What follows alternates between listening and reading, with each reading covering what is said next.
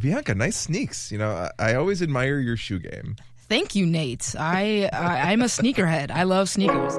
Yeah, so we're talking sneakers this week on Community Stories. This week's Community Stories video, Bianca Fuster here, um, talking all about women in sneakers in Milwaukee. It's all about the kicks, and it's about expressing and being colorful and and and just being the flyest one in the room, having the flyest kicks in the room. Yes. Well, this led you to meeting uh, a person named Sabrina Mavitt. She manages a, a sneaker and streetwear boutique here in uh, the Third Ward, actually. Yeah, it's called Sneaks. It's right down the street from our station. And she's definitely one of those people who, even in high school, was one of those people waiting in line to get to get a chance to get the shoe. I've always loved sneakers. Like I'm not the typical woman, I guess you could say. There's no cookie cutter outline of what a woman is supposed to be.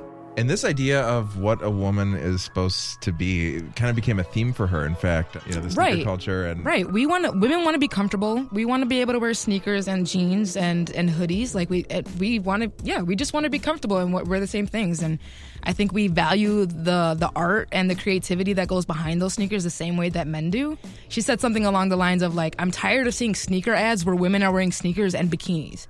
No woman goes out in public wearing bikinis and sneakers. You know, they wear they wear a sweater and jeans and that's what that's what a real woman in the real world looks like. And this So- idea of what a real woman is came up. In fact, she was talking to one of these national brand reps. You know, she manages this store and buys the the products for the store. So she talks to all these reps who are trying to get you know try to get their products in her store.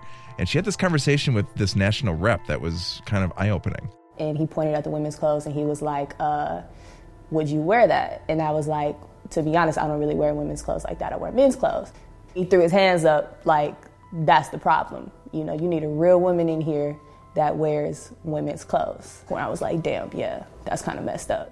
Yeah, and she took that that negative experience and turned it into a positive. Yeah, I mean, it is kind of messed up that that this idea of what a real woman, you know, that just makes me uncomfortable to hear her saying that. yeah, it makes that. me It's like, cringe. "Ugh," you know.